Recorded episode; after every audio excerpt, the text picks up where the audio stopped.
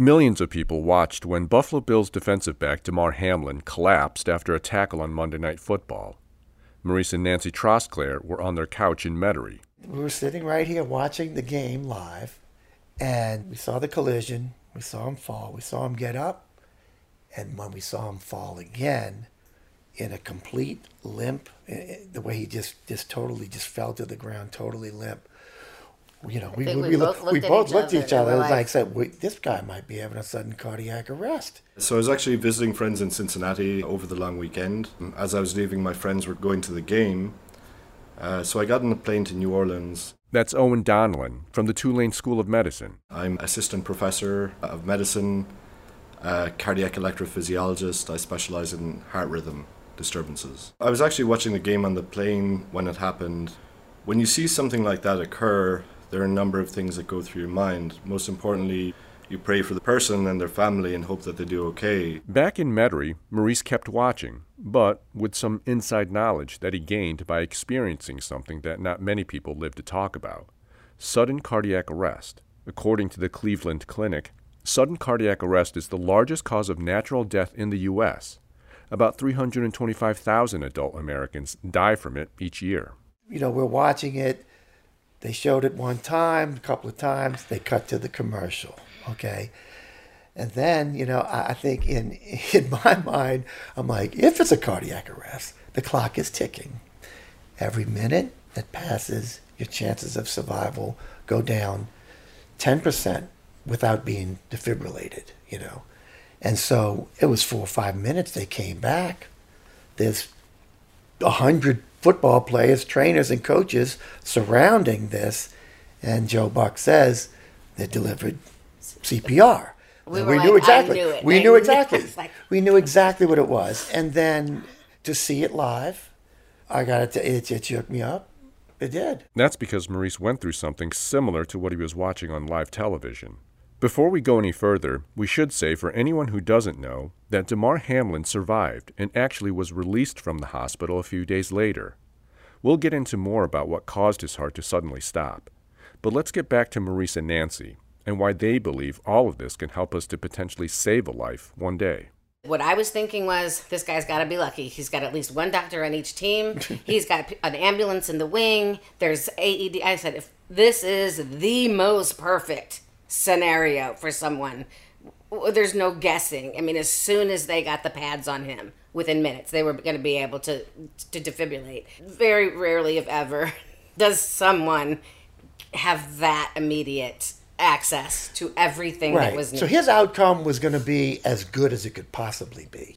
I think the strange thing was before any of this was revealed, before we knew it was a sudden cardiac arrest, I think there was a high potential and a high level of nervousness that a millions of people are watching a medical emergency of one person, one football player, and I think the the fear, especially on the television side, was, my God, we don't want to show somebody dying on television. Like, what do we do? I think it was just collectively just a strange experience for but- all of us to see it. But they just did.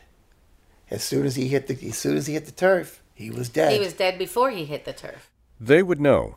In 2017, on Valentine's Day, Maurice had just finished running on the levee along Lake Pontchartrain and was heading back to his office. At that time, he was working for an oil company as a geoscience technician. Maurice got on an elevator and was texting Nancy. They had plans that day. Yeah, I got on the elevator to go up is when I collapsed. When we got stopped at the floor where the health club was, one person held the door of the elevator because these, these doors would close on their own. Well, anyway, one person went to go call 911. The ele- elevator doors ultimately closed and took me to another floor. On the, you know, on the floor, the doors opened up, and there was Nurse Susie, who worked in the building, who saw me all dressed up to go out for lunch on Valentine's Day said, I guess this guy is got needs some help on Valentine's Day. So she jumped on the elevator, began chest compressions. Um, I would say, I don't know, maybe two or three minutes after my collapse, which is a long time. Um, and the doors closed again. We went on a wild elevator ride. Uh, she gave me quality CPR. Being a nurse, you know, you need to have the proper, you know, um, compressions, you know, depth, and frequency, you know. Um, and uh, when the elevator doors opened up, there was another nurse. They did tag team CPR. Ultimately, the elevator came down to the first floor. Someone brought an AED. That was at the health club. Okay? They were able to shock me before EMS arrived. Okay? They di- administered shocks once, twice. They tried three times. Two, the first two worked. I think the second, the third one didn't. There's maybe my they restored circulation, you know, uh, temporarily, uh, but I was not stable. I'm going to push pause here for a second. Maurice is describing what was eventually relayed to him from the people who were there. In that moment, he was lifeless. I didn't mention that when I collapsed, I dropped my phone. Okay, and someone was smart enough to call the last person that I was texting, which was my wife on Valentine's Day. She called my wife, who proceeded to listen to the entire resuscitation for the next hour live on the phone. You and you're listening to this Yes. live as this is happening on your phone. Correct. What's going on in your head as you're bracing yourself for possibly the worst case? Honestly, at first, I thought it was a joke. Um, we've been together a very long time. Valentine's Day is kind of a good day for us. And I, when I answered that phone, hey babe, happy Valentine's Day, that awkward silence, and then a stranger's voice that says, Do you know someone who works at Lakeway? Uh, Yeah, of course I do. You're using his phone. I could tell it was his phone. Okay, well, we think he's had a heart attack. And I'm like, Get out of here. And I, you know, and I said, well, okay, um, can you tell me what symptoms he has? And she says, we're giving him CPR now. At that moment, A, I knew this was real deal. And I also, believe it or not, knew the difference between a heart attack and a cardiac arrest. And at that point, when someone says they're giving you CPR, um, there's only one doctor here ever that I've heard call it what it really should be called, and it's sudden death. For me, the hardest part was I was watching the clock. 28 minutes. At 28 minutes, and they're still giving CPR. There's no EMTs there yet. At 30 minutes, I know they're shocking bystanders using an AED. There's no. Uh, so for me, it was a clock, and I'm like, we're at 35 minutes. I thought I was going to the house. When I finally heard, we're cleared for EJ, I heard the EMT say, we're cleared for EJ. And I said, ma'am, does that mean they're going to East Jefferson? Yes. Now I will get in my car and go. And I still got there before they did. And I could not understand, except for me in my head, I was, I guess I was preparing myself for the worst. The last thing I remember before that collapse was texting my wife. In fact, you know, I, I was te- texting mid text when I collapsed because I didn't finish typing what I was going to type. That's when I dropped my phone. And that's the last thing you remember? The next thing I remember is them wheeling me out of the hospital four days later. Okay. That entire time in the hospital, I had full discussions, conversations with people visiting me. I remember nothing. They tell me I was I was heavily sedated, but I was awake, you know. Um, but it's uh, you know, I kind of think it's your brain having had this happen, I think the brain is kind of like a computer. With heart, cardiac arrest, it just the switch goes off. With a computer, if you pl- unplug a computer and you plug it back in, it takes a little while to reboot, and sometimes you don't have all the data. you know? So it's it's kind of a, a you know so your brain needs to reboot. So did I experience all the things that were going on in the moment? No. But as the, mind was cleared, weeks later, some things started to surface. One thing that came in clearly was how lucky he was to be alive. ICU, four days later, I'm released, just like Damar Hamlin, four days later, you know, neurologically intact only because I was the recipient of what they call uh, a near perfect chain of survival, which is bystander intervention, early compression, calling 911, getting an AED, shocking the person. If you can get a publicly accessible AED, if not, you have to wait for EMS. EMS arrival, post cardiac care, and then recovery. You know, so I had all the things just happened perfectly for me on that elevator that day. Without going into rankings, it is a very serious condition. Here's Owen Donnellan, the cardiac electrophysiologist. 90% of people who suffer out of hospital cardiac arrests don't ultimately survive. You know, in the, in the grand scheme of things, it is associated with poor outcomes. There are a few other conditions with that gravity associated with them. So, in many ways, and just with that understanding, Damar Hamlin is the extreme exception in a miracle story almost because it, so many things had to happen correctly at the right time for him to have this outcome. Absolutely. It really is a miracle. You know, again, in a controlled environment such as a football stadium, basketball court, other sports arena, um, where emergency personnel and equipment are immediately available, I think the chances of survival and having a good outcome are significantly better than the man on the street who suffers a sudden cardiac arrest. As time went on, I educated myself more about the condition. I reached out to other survivors, um, and I've really gained a really strong awareness of just how lucky I was and how fortunate I was when you consider one in 10 people survive a, a sudden cardiac arrest out of the hospital. As you laid it out, Nancy, I mean, it, it was sudden death. Mm-hmm. I mean, do you feel like you came back from death? Yes. What's that like? As I was saying earlier, the weeks after, your brain rebooting, revisiting, things surfacing about that moment. Um, I I realized that yes, you know, I was I was going I was moving on. Definitely.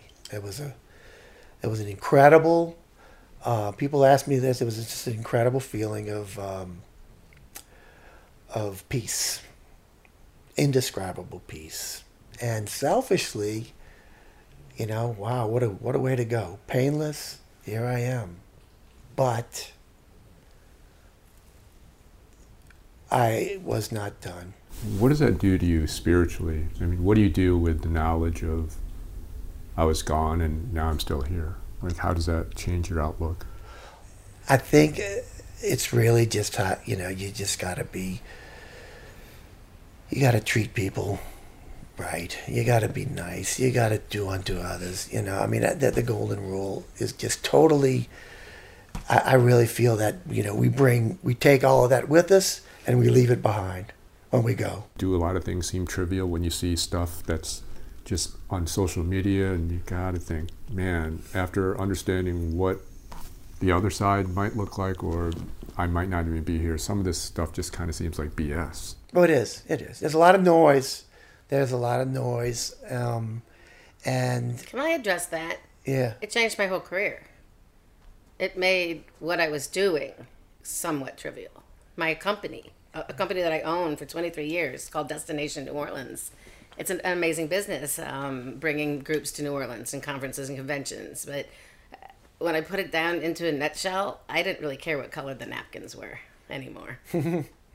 you know, and what my clients were asking me to do didn't feel important anymore. And when Maurice came to me and said, "What are we going to do?" and I said, "What do you mean? What are we going to do?" He's like how are we going to pay this forward? To pay it forward, in 2018, Maurice and Nancy established Heartbeat NOLA, an educational program to get as many people in the New Orleans region as possible trained in CPR and to get more automated external defibrillators, or AEDs, in public places. They gave me a crash course on CPR, and it started with chest compressions on a mannequin. And as you're listening, think of the song Staying Alive Staying alive, staying alive, ah, ah, ah, ah, staying alive, staying alive. Baby shark, doo doo doo doo doo doo, baby shark, doo doo doo doo doo, baby shark, doo doo doo doo doo doo, baby shark. Yeah. So you are not. So you're just. You're not stopping. I mean, you're just. Well, you do. You you do thirty compressions, huh? Hands only CPR. What would you stop for? Yeah, you wouldn't. You had no reason to stop if you're not going to get the breaths. Traditional CPR, we taught. We teach thirty compressions to two breaths. Nice. So that would be a more professional level, but if you only were comfortable giving compressions, then just give compressions until somebody replaces you or until you're exhausted. Right. So I didn't I didn't get the area or the position because you said it was very important. So it's right in the middle. And, Yeah. and this is uh, a Between the female nipples, yeah. Between the nipples, typically, yeah. And um, The center of the neck, ne- the chest. Press Using hard the and fast. nipples as a Yeah. center. So draw a line, connecting your, connecting the nipples, which will align to the center of the chest. That's your spot. yeah. Then you would use the heel of one hand covered by the other hand so that you can get your arms straight. Use the leverage from your back so that you can get as deep Right. as possible. So that fatty side, the, the Yeah. butt end of your, your wrist. really here. hard on that palm On of your palm. hand. Okay. Yeah, and, and, and having your shoulders on top like this allows you to, to use get the full the full leverage of your weight. Get out of here, Boogie. So stra- straightening your elbows, not bending them, obviously. Yes, yes, you want to straighten your elbows because then you you you use your body to get to get the compression because it is a very physical thing to do. You know, I mean, it's you're you're going two two and a half inches deep. You know, and you're breaking ribs. You know, um, You will could potentially hear cartilage crunching. That's when you really know you're probably doing it right. Right. So it takes a lot of force. I mean, uh, you shouldn't back off on. oh no no force. no oh no. You want to go full on, Full on. Yeah. full speed. Harder, deeper, faster. Yeah, because it's going to get the, the blood is going to go to the brain through the carotids. You And of course, that's why being on a Yeah. bed or a sofa or something like it that has to be a hard work. surface. So when do you, or why or when should I go mouth to mouth? Or is that required? Children. Children.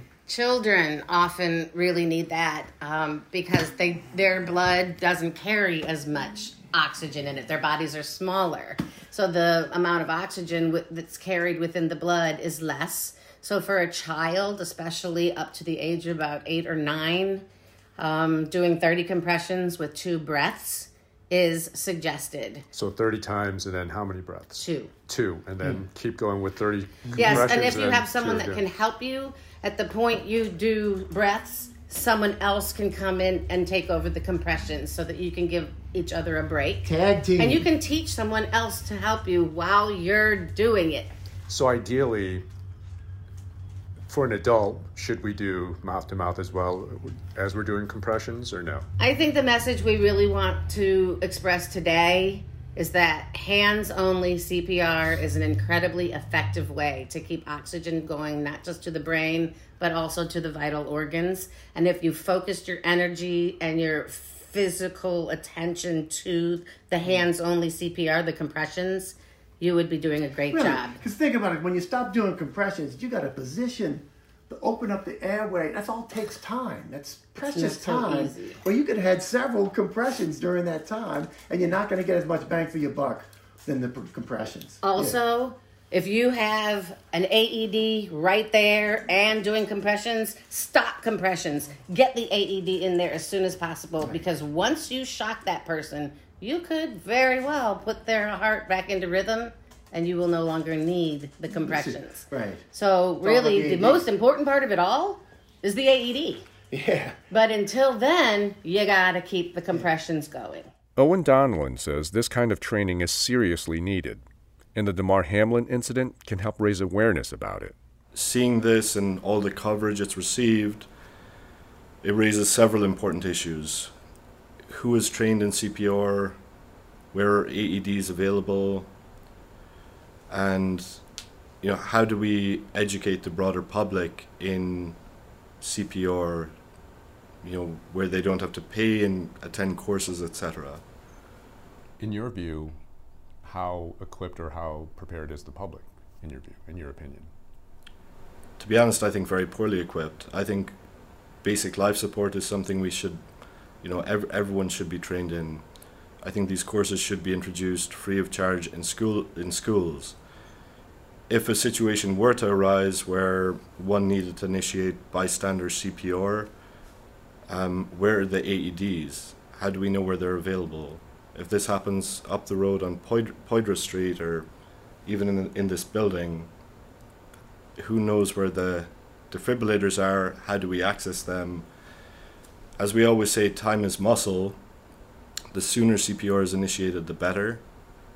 And the sooner we access an AED, the better that is also. And we, we simply can't just wait for an ambulance to arrive on the scene. I think if you had to to, to, to gauge how, how ready we are as, as a as a public, I mean we we're nowhere. All nowhere you have close. to do is walk around New Orleans, in and out of hotels, restaurants, pubs, bars. Look for an AED. If you find one, you're lucky. I don't even know what it looks like. Now you do. There's Yeah, three well, different ones yeah. sitting on the counter over there. After today, I will. So, Yeah. um, you know what? But I bet you you know where to find a, night, a fire extinguisher. I do. There should be an AED with that fire extinguisher. That way we would all know where More they are. people die of sudden cardiac arrest than fires.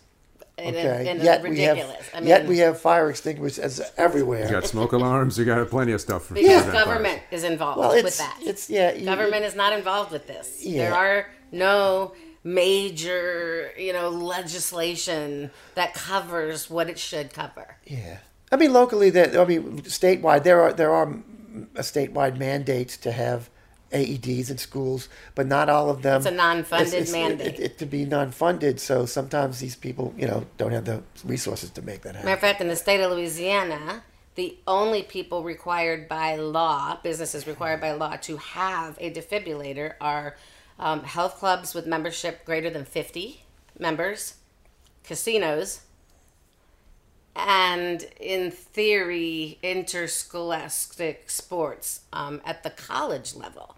So a Dillard, uh, uh, you know, and then there's this this non-funded mandate about having AEDs in schools. But there's a lot of non-funded mandates about a lot of things. I'm a former teacher, um, where you can't hold me accountable for that because you didn't even give us the funds or the resources to have it. obviously the general public isn't very aware, isn't very knowledgeable about CPR. If somebody is apprehensive, doesn't know how to perform CPR, hasn't had the training, and then somebody falls in front of them, what is your advice at that point? Because A, from what I understand, I mean, there could be injuries. Some people are apprehensive about, I don't want to injure this person. They're dead.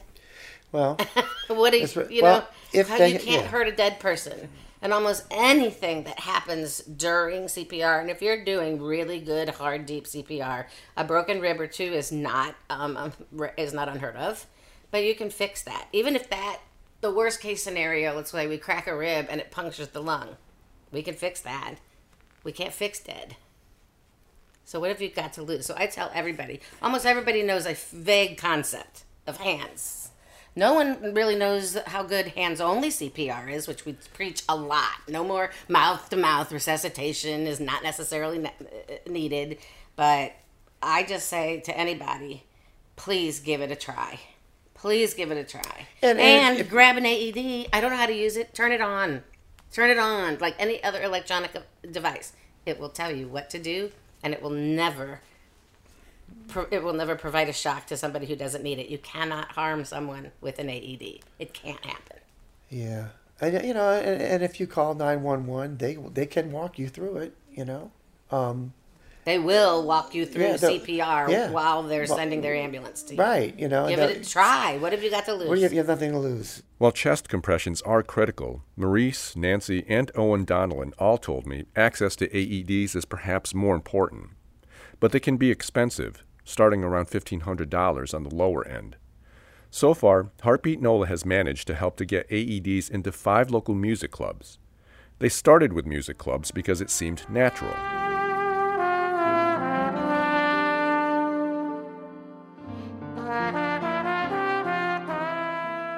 Maurice is also a musician, playing the trombone with the likes of Delfeayo Marsalis and the Uptown Jazz Orchestra. After his sudden death, his bandmates nicknamed him Miracle Meaux. Getting a second chance at life inspired Miracle Meaux to write and produce an entire album titled Grateful.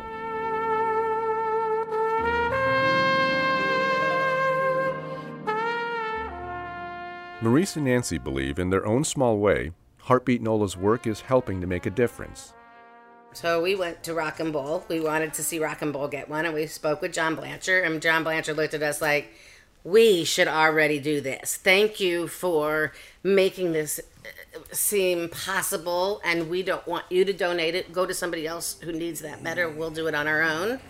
So they did, and within three Well- months Well, yeah. of them installing that defibrillator, they had an incident on Zydeco night. Uh, a man dropped. Collapsed. One of the other people dancing, a woman recognized cardiac arrest immediately, started CPR. A little employee comes over with that defibrillator. It's all on. vi- It's all on their security cameras. It's all on video. Shocked him. He was sitting up and talking When EMS arrived. before EMS EMS arrived. Of course, there's a reason why it's called sudden cardiac arrest.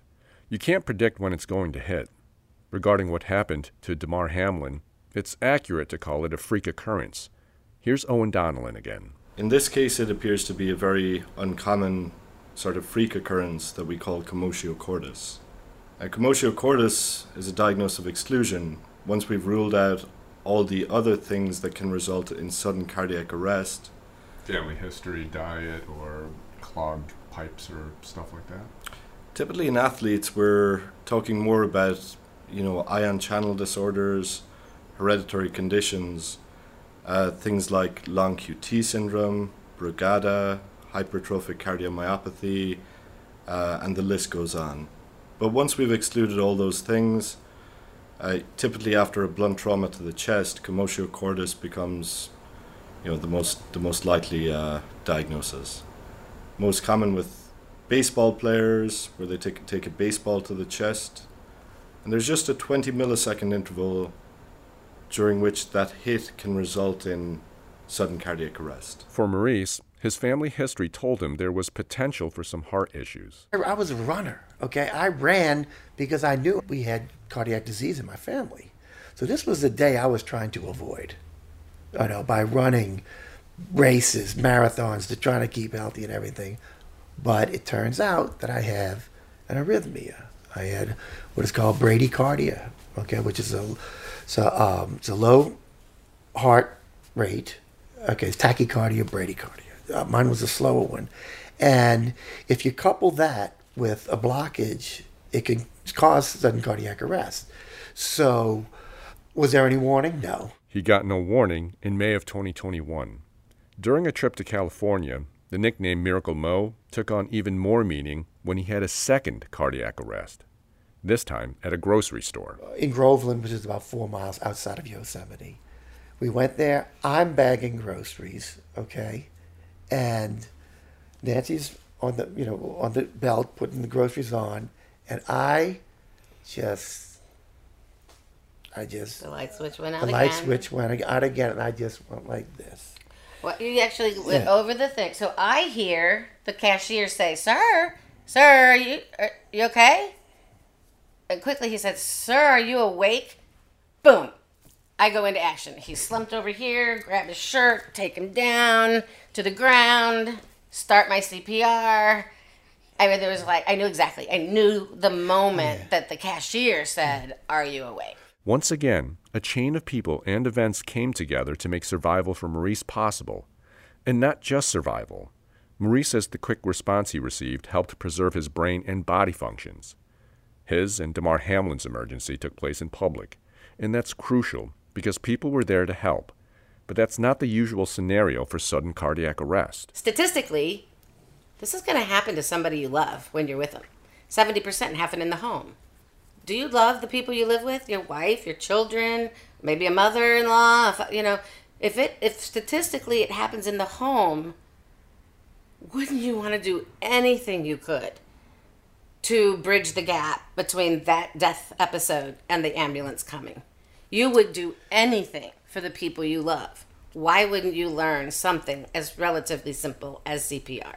By definition, these are emergencies, so you can't really say when it's going to happen. But if, in a preferable setting, it sounds like it should happen in public, your best chances are happening in public because some somebody might see you, Yeah. and as in the case of the Buffalo Bills game, it definitely helps if it happens with a lot of cameras on you. I mm-hmm. heard from a person that works in emergency response who said, actually, one of the weirdest and best places for you to have an emergency, a medical emergency, is in a casino. Yeah, there's cameras everywhere. Cameras everywhere, and they're always watching. Right. And in Louisiana, they have defibrillators. Being a citizen first responder and being ready to recognize and be ready to act, you know, you're going to give somebody the best chance. And when, when you take a look back at the entire process of my collapse to my release, it's like a village. A village of people saved my life. Considering what Miracle Meaux has been through, you know that what he's saying is really coming from the heart. In Metairie, Staying alive, staying alive. Ah, ah, ah, ah. I'm Tom Trung for WWL Radio. Baby shark, do do do do do do. Baby shark, do do do do do do. Baby shark.